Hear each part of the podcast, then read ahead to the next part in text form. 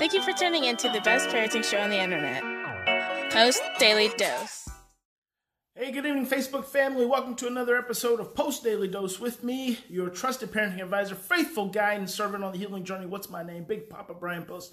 Hope everyone's having a fantastic Thursday. So, hey, I'm, I'm coming to you guys a little bit earlier um, today because I have an appointment in Eureka at 5 o'clock. And so far, I've never found a good spot that um, I can broadcast my daily dose without it getting interrupted. So, while I'm here um, at the hotel, I'm going to go ahead and uh, jump in and talk to you guys for a little bit. So, I thought today I'll talk about uh, mental illness, violence bullying and the Joker. So I don't know if you've seen the, the movie lately, and it was in the USA Today. Anytime I travel, I love um, looking at the USA Today. I call it the um, Inquirer for business travelers because it's kind of junk, but it's kind of entertaining.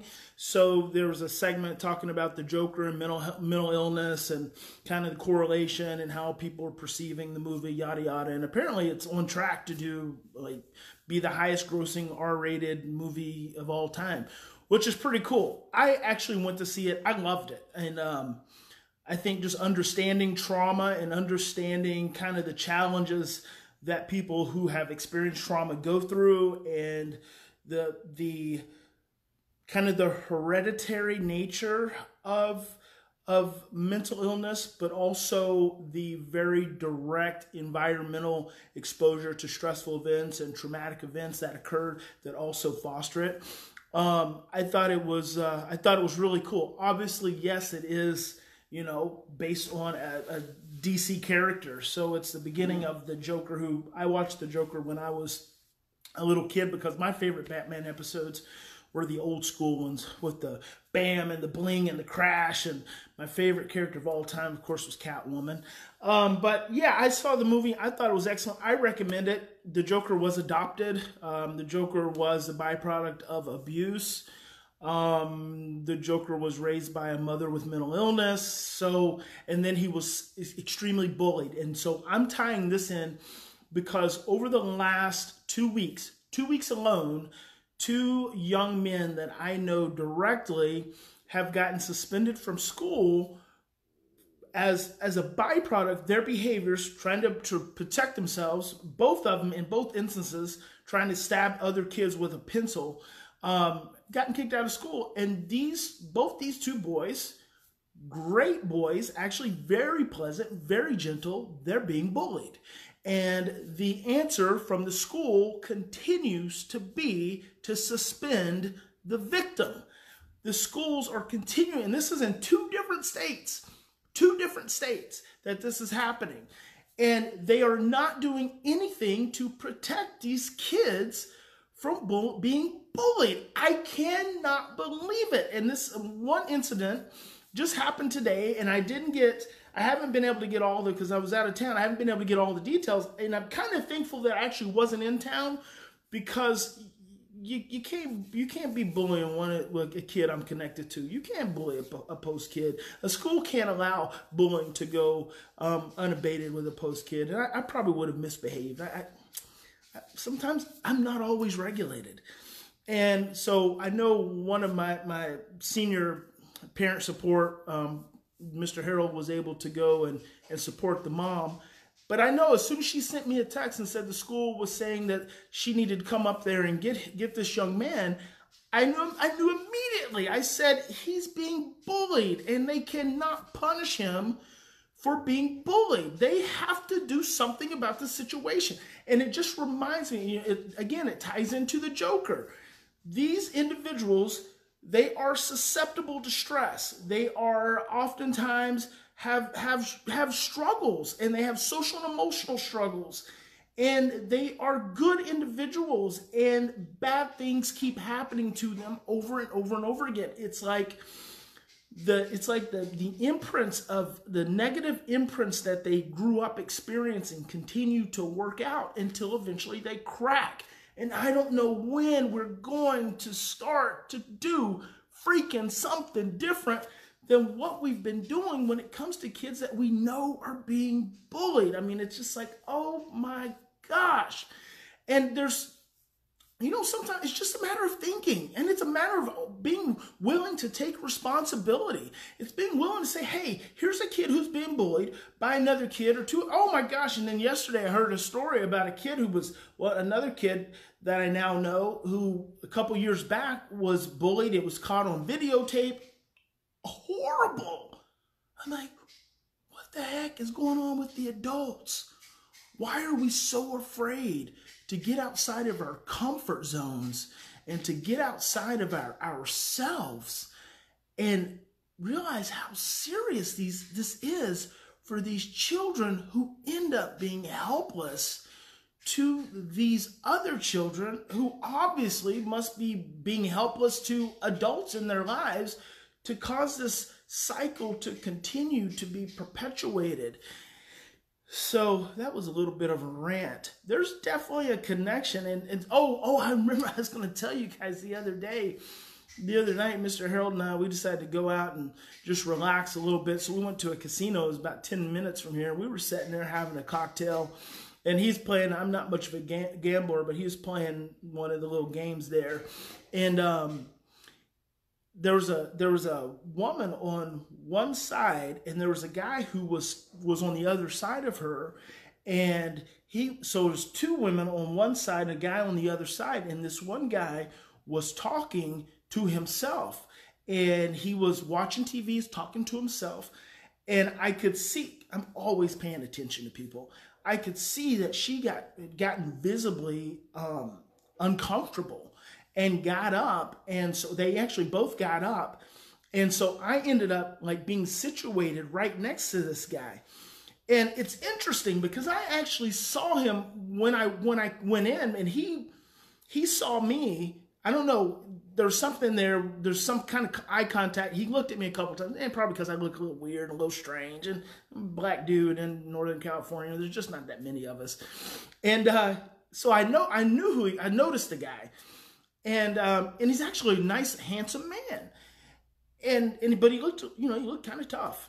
And so once she, once they got up and left, it was he was like on my other side of me, and he said something to me, and I just started talking to him.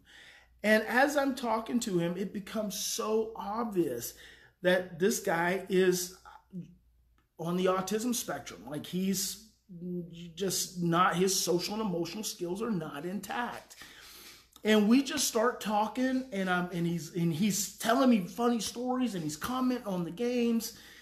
And you know i just i feel compassion and i'm just i'm just really all of a sudden it's becoming obvious what's been going on with this guy and then uh, the security guards are coming around and i'm like what the hell the security guards are coming around. It makes me uncomfortable. You know, I mean, when people start to kind of, you just kind of hover around and there's nothing going on. And so I could tell that the girl had actually gone and reported the guy for having talked to her and she got uncomfortable. And that just kind of gets my hackles all up. And I'm like, you know he wasn't he wasn't sending off any bad vibes. He wasn't doing anything inappropriate. He may talk at a heightened level and he may say something that someone else doesn't understand but that doesn't mean that he's a risk. So in the process of talking to this guy he tells me that he's been arrested 27 times. He's like, oh, yeah, yeah, yeah. I've been arrested 27 times. I've been in jail more than anyone in this whole in this whole county around here. And he said, I know the judge. And the judge said to me, Mr. Such and Such, do you realize that you have been here more than anyone else that I've ever seen? And he's like, oh, yeah, I know. You know, I'm, and I'm like, I could totally understand why. Because people misinterpret this this this individual. And you know he probably has a couple of drinks and and that probably causes people to get even more uncomfortable. And i'm sure if you have a couple security guards who eventually start disrespecting you or making you feel threatened that you he could be prone to violence. And i it was just so clear and it was so unfortunate and so sad. I ended up inviting him to have dinner with us. He was so funny. He looked at the menu and he said he wanted the salad bar. And I was like, cool, get the salad bar, dude. So he went and got the salad bar. He told Harold, he said, hey, if you want, if you want me to fix you a salad, I can. I've got unlimited salad bar. And that's what he had, his big salad and his cup of soup. And, uh, you know, he was really sweet. And he told me his name And I, I said, That's a really unique name. And he said, It means loyalty. Um, and I thought that's so cool because I could see a, a guy like this being your most loyal friend if he felt safe. And on the other side of that, I could see this guy perhaps being very violent if he didn't feel safe. And I just want to encourage you guys if you if you know someone who is sensitive to stress, and that's why that's kind of the way I look at people with mental illness. They are sensitive to stress. They they've obviously experienced trauma. You know, just just realize that the sensitivity can cause their perspective their perceptions of threat to be heightened. But that doesn't mean that they are violent. That just means sometimes you have to approach them in a more sensitive way, in a more loving way, because they want to be accepted and they want to talk to, to, to someone just like everyone else does. And so, you know, I think the, the beauty of, of the, the Joker movie is that um, it brings mental health to the forefront and it brings mental health and then the potential to violence to the forefront. But the reality is, is that any of us, if under enough stress, have within us the capacity to have a break in our mental health that could cause us to be violent. There's not any of us that, that is absent those genes and absent those potential experiences.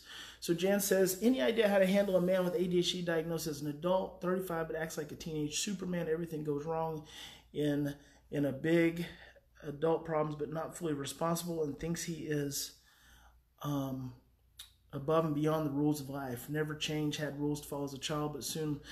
Uh, so it's so hard to help how to help him cope, and he won't listen anyway.